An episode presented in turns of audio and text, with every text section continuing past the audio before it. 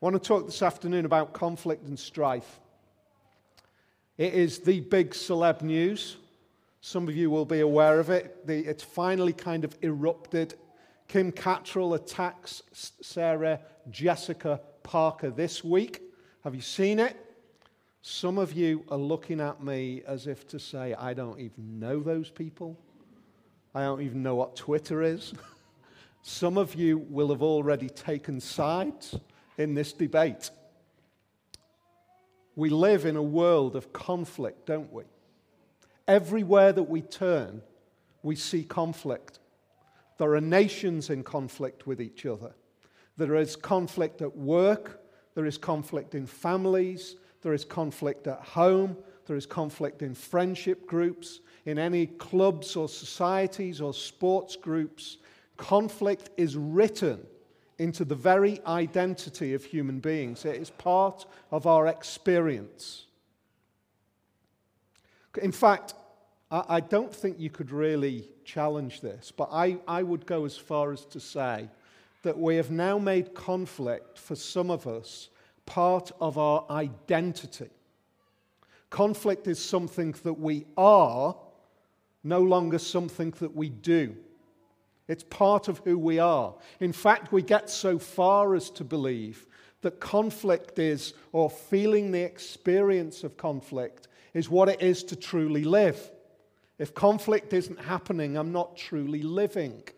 We live our lives out in the face of TOWIE and soap operas uh, and the kind of Katie Hopkins and internet troll world. That is where we are. That is the reality of our experience.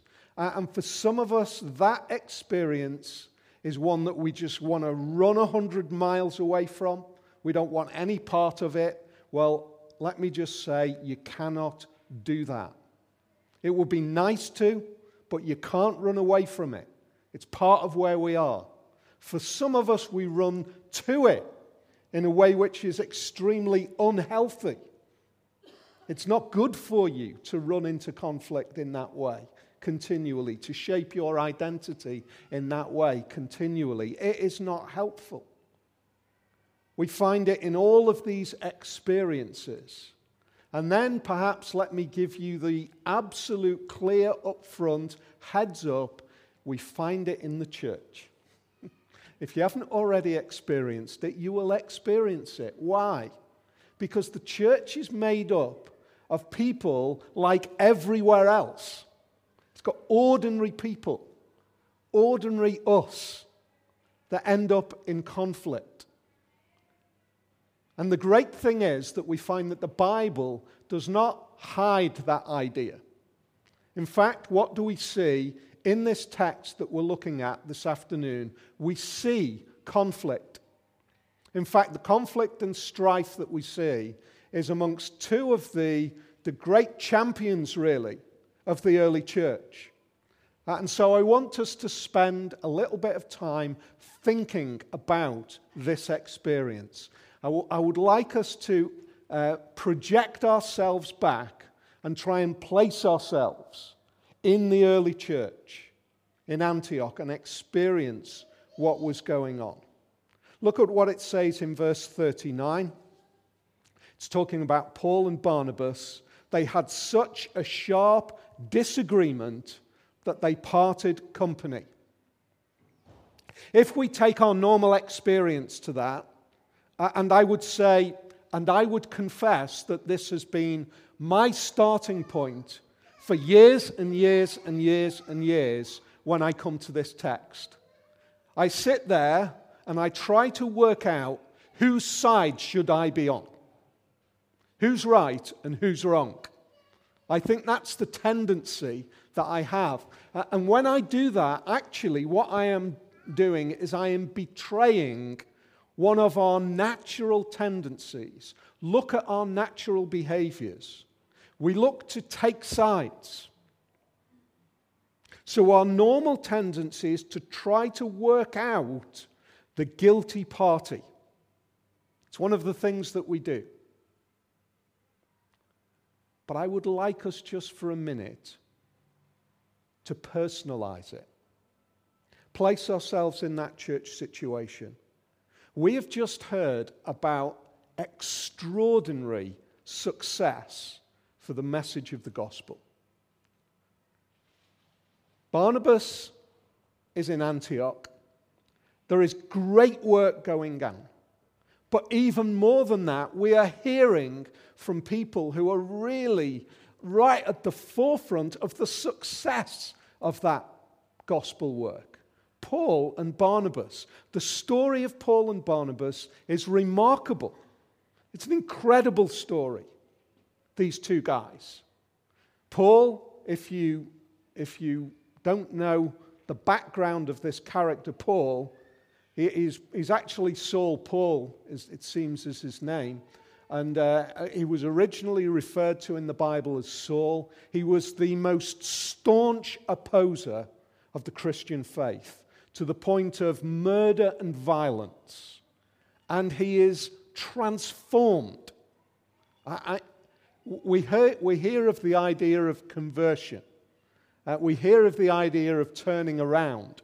Nothing could be more dramatic than the change of life that goes on for this man, Paul. As soon as he becomes a believer in this Jesus, who he had previously attacked and maligned and attacked the, those who followed this Jesus, immediately he becomes a prominent spokesperson for this Jesus. And, and we see success emerging.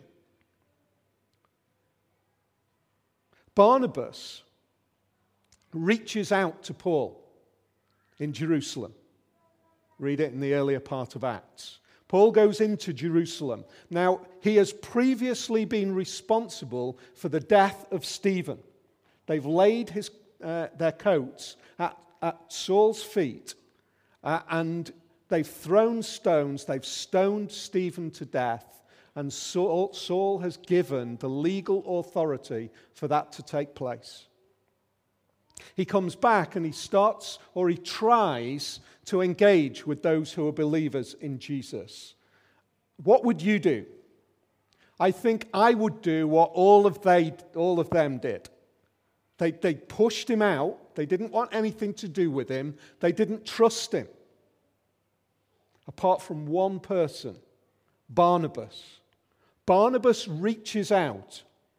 I think that is astoundingly brave for a start, but it is astoundingly big hearted. It is also astoundingly able to understand the very heart of the message of the gospel, which is this grace. Not what we deserve, but what we don't deserve is what God gives to us. We don't, he didn't deserve to be loved by the church in Jerusalem. He'd killed one of their previous church leaders, but Barnabas understands what Jesus' message is all about, and he reaches out to him and draws him in, and he speaks on behalf of him, and he finds his place in the church in Jerusalem. That is incredible, isn't it? That's amazing. Then later on, when Barnabas is in Antioch. There's great success for the message of the gospel in Antioch. This, this city is being turned around. There is incredible opportunity, and the, the workload for Barnabas is huge. So, what does he do? He goes and he finds Saul, Paul, brings him back to Antioch. And they, they find great success together they work together for a year. It's amazing the work that's going on. They get involved with famine relief, they get involved with mission. Everything that they turn their hand to for the sake of Jesus seems to be successful. That's the context in which we see these two men working. They are a great team.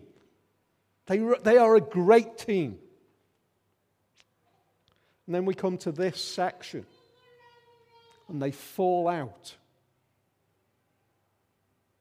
Anger and sadness and hurt are felt by so many in a congregation like this. I want you to imagine Ash and Jude and me, we're not, we're, we're, we're not Paul and Barnabas. Well, I'm Paul actually, but not that Paul. We're not Paul and Barnabas, not by a million miles. But if we really violently fell out like this, there would be hurt, there would be upset, it would be profoundly sad, it would be heartbreaking. I would guarantee that there would be many of us who would be weeping over this event. That's what's going on in this situation. It is dramatically, terribly, awfully sad. That's where I think Luke wants to take us to primarily.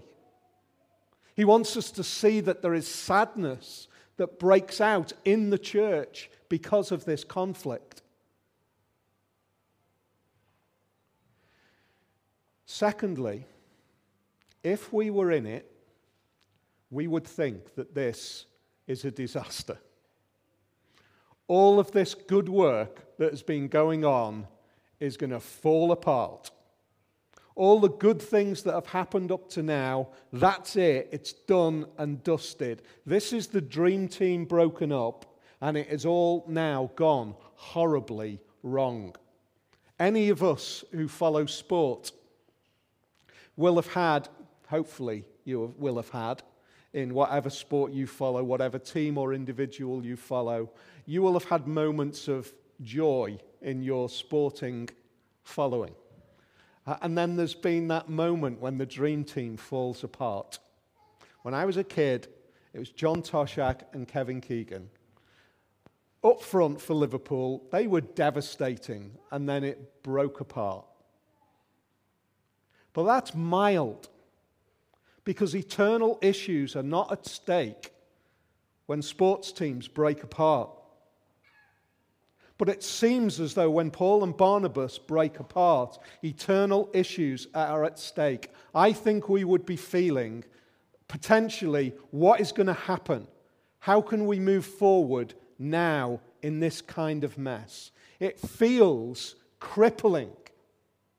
It feels devastating, uh, as though we have lost all of our strength, all of our ability to move, move forward we are devastating, devastated. That is our normal response. And I think because of the distance of the text, because it's thousands of years ago, because we're not kind of involved in the emotion of the situation, we tend to read it a, a distance. The reality is, it's dev- devastating, and they are our normal responses. They are our normal responses when we have devastating experiences like this within our church life, aren't they? They cause tears, they cause hurt, they cause challenge. It is desperately, desperately sad. That is where we should start with a situation like this. That actually is where we should start in our situation today. If we want to transfer this issue and say, what do we do with this? Thousands of years later, we start by saying, that is sad. And therefore, when it happens with us, that is first and foremost desperately sad. Now, having got through that, let's pick it apart a little bit. Let's see it sad, that it's sad, but let's pick it apart a little bit. First thing I want to say is it seems to me as though it is impossible to, to define who's in the right and who's in the wrong in this situation.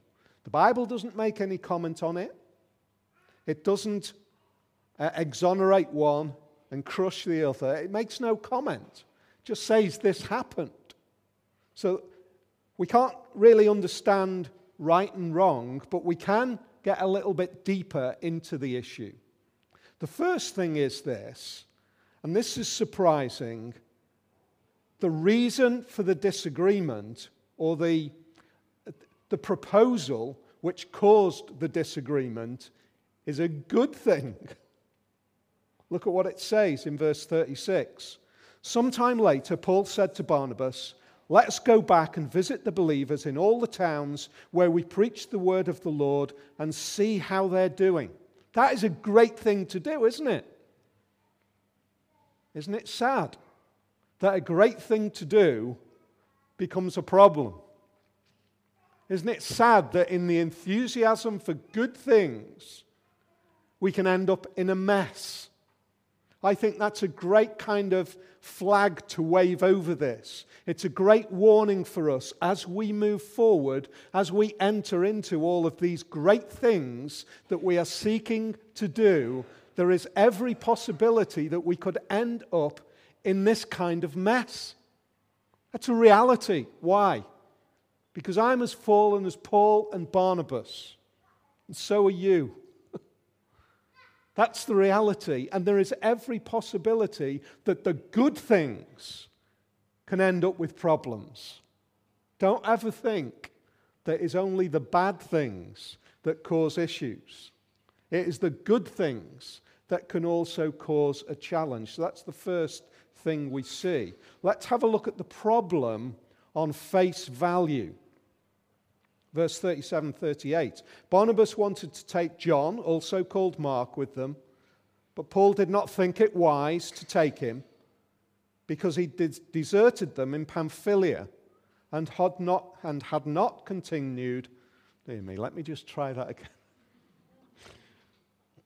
because he had deserted them in Pamphylia and had not continued with them in the work.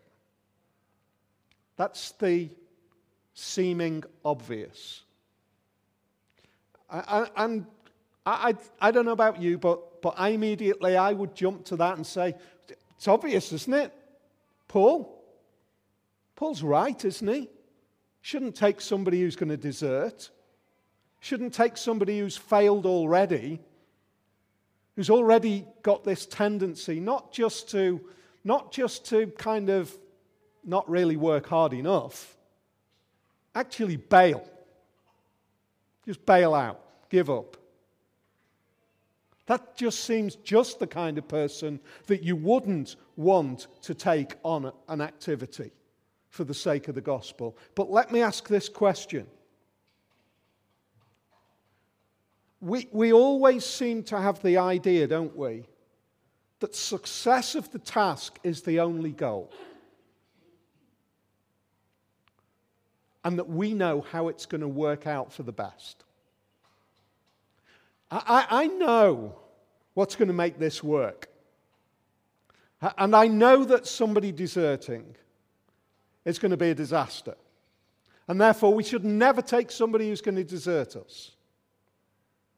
Well, you know, the really interesting thing in that is they've just been sharing great success.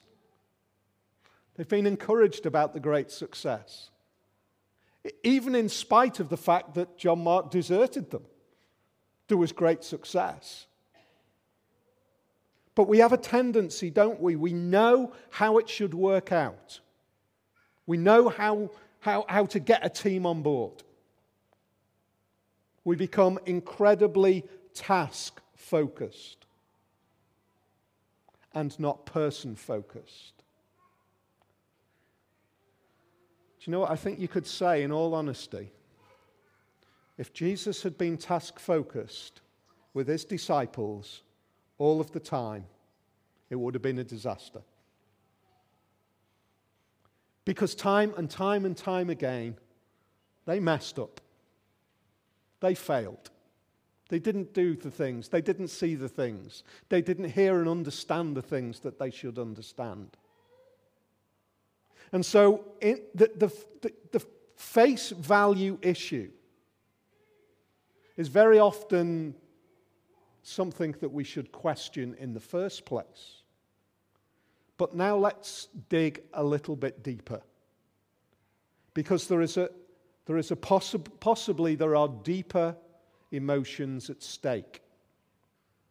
Colossians chapter 4 and verse 10 tells us that Mark was the cousin of Barnabas.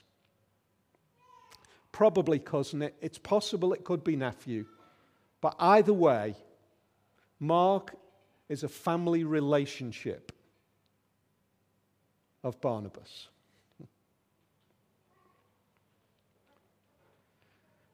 That adds a whole new mix, doesn't it?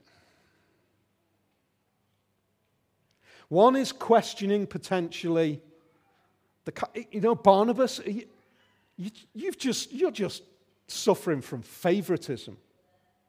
You, you, you're blinded by family ties. You, you can't see the issue. The family connection, however, for Barnabas becomes one of support and encouragement and trust. And so, on the face of it, we've got this issue. And at a deeper level, we've got another issue, which is quite likely, although it's not rec- recorded, it is quite likely playing into the emotions of the two guys as they come to this presenting issue. Do you know what? I think we need to hear and understand and see that that is the reality of how we behave, how we respond, who's right and who's wrong. Well, one's got family connections, uh, and one's incredibly task focused. And one's fearful of somebody deserting, and the other one wants to be encouraging. Uh, and all of that mix of emotions is precisely why we end up in the messes that we end up with, isn't it? Because we've got this, this trigger issue, but we all have masses of investment into the, the issue underneath it. Isn't it incredibly sad? But this picture for us, I think, is something that we really need to grab a hold of, to take a hold of, and to, to unpick to understand that, that if Paul and Barnabas, great leaders in the church, can end up in this situation, then you bet that you and me can end up in this situation, or you and the person next to you, or you and everybody else in the room can end up in this situation. We can.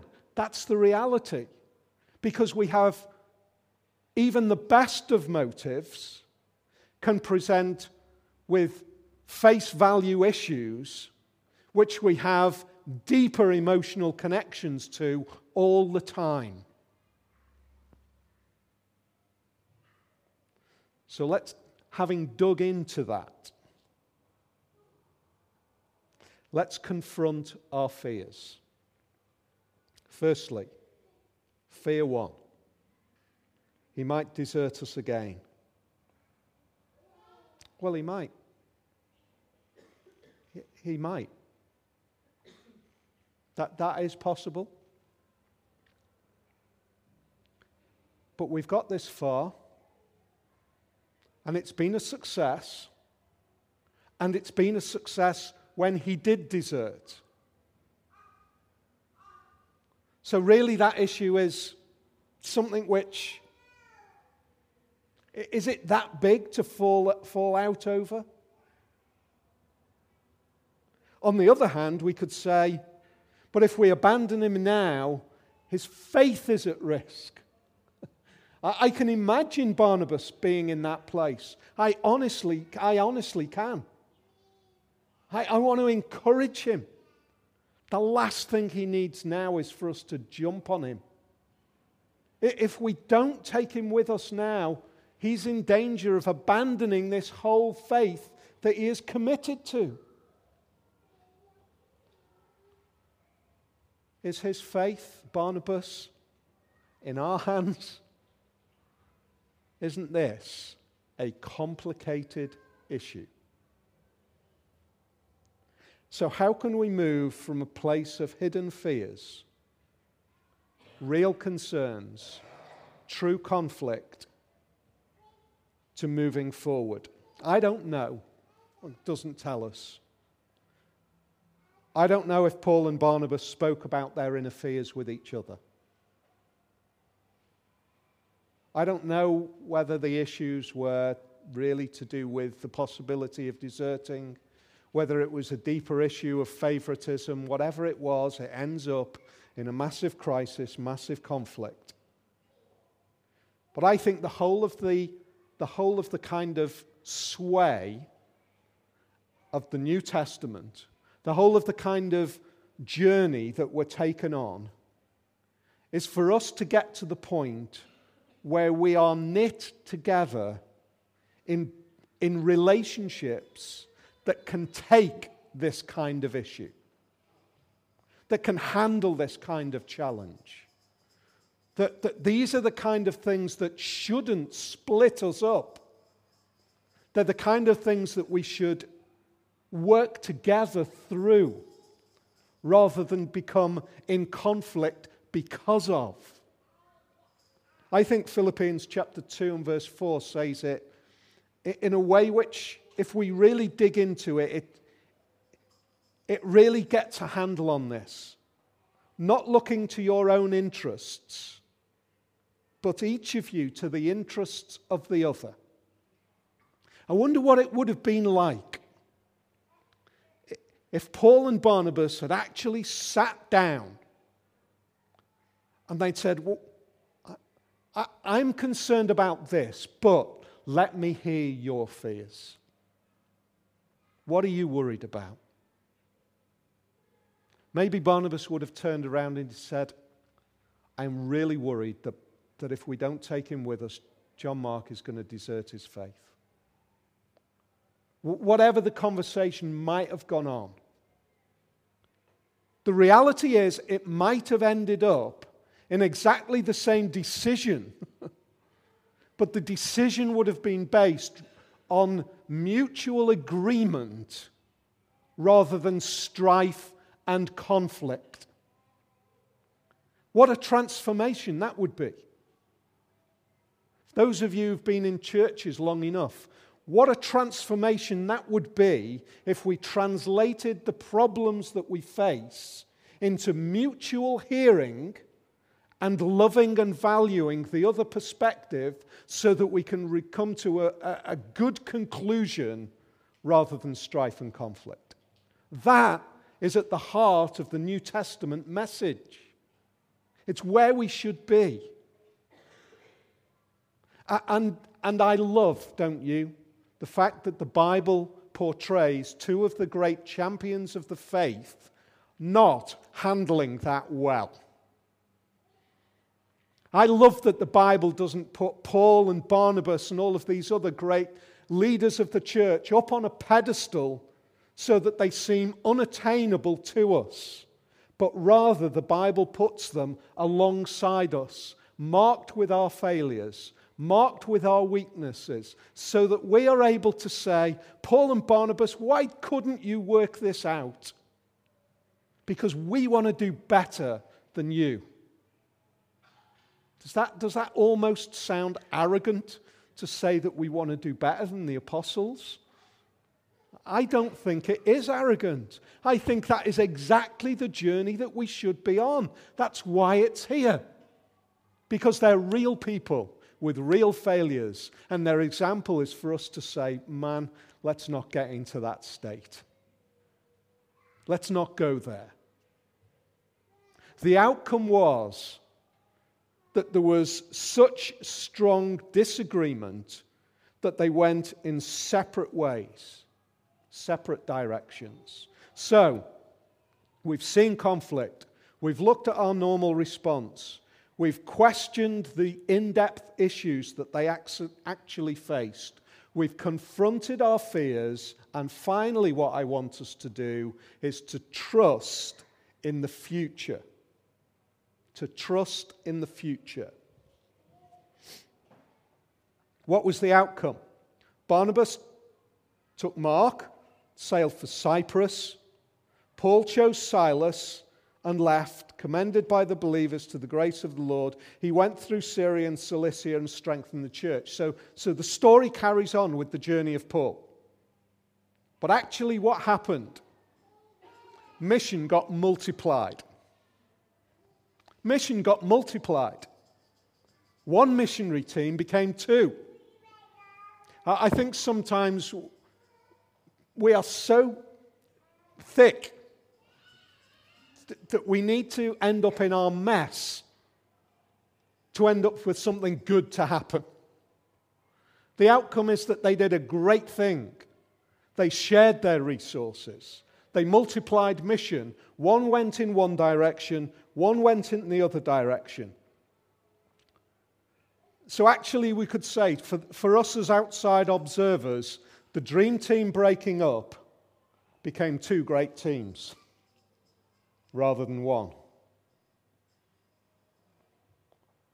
So, whatever happened to Barnabas and Mark? I love Paul, but I don't half love Barnabas. I think Barnabas is great. He sells a field, gives all the money, doesn't really want accolade, trusts Saul, brings him to the disciples, goes and gets him for Antioch, sees John Mark mess up, sticks with him, takes him on, on the next trip that they went in onto. What was the outcome of that? Later on, Paul says in 2 Timothy chapter 4, verse 11, Get Mark and bring him with you because he's helpful to me in my ministry. That's what he says. Get Mark because he's helpful to me. Why is he helpful? Because Barnabas stuck with him, because he didn't desert him, because he encouraged him in his mess.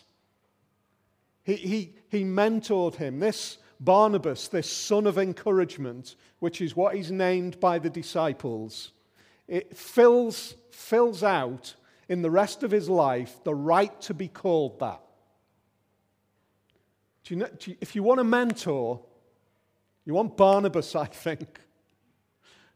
If you want to be taught, stick with Paul, maybe.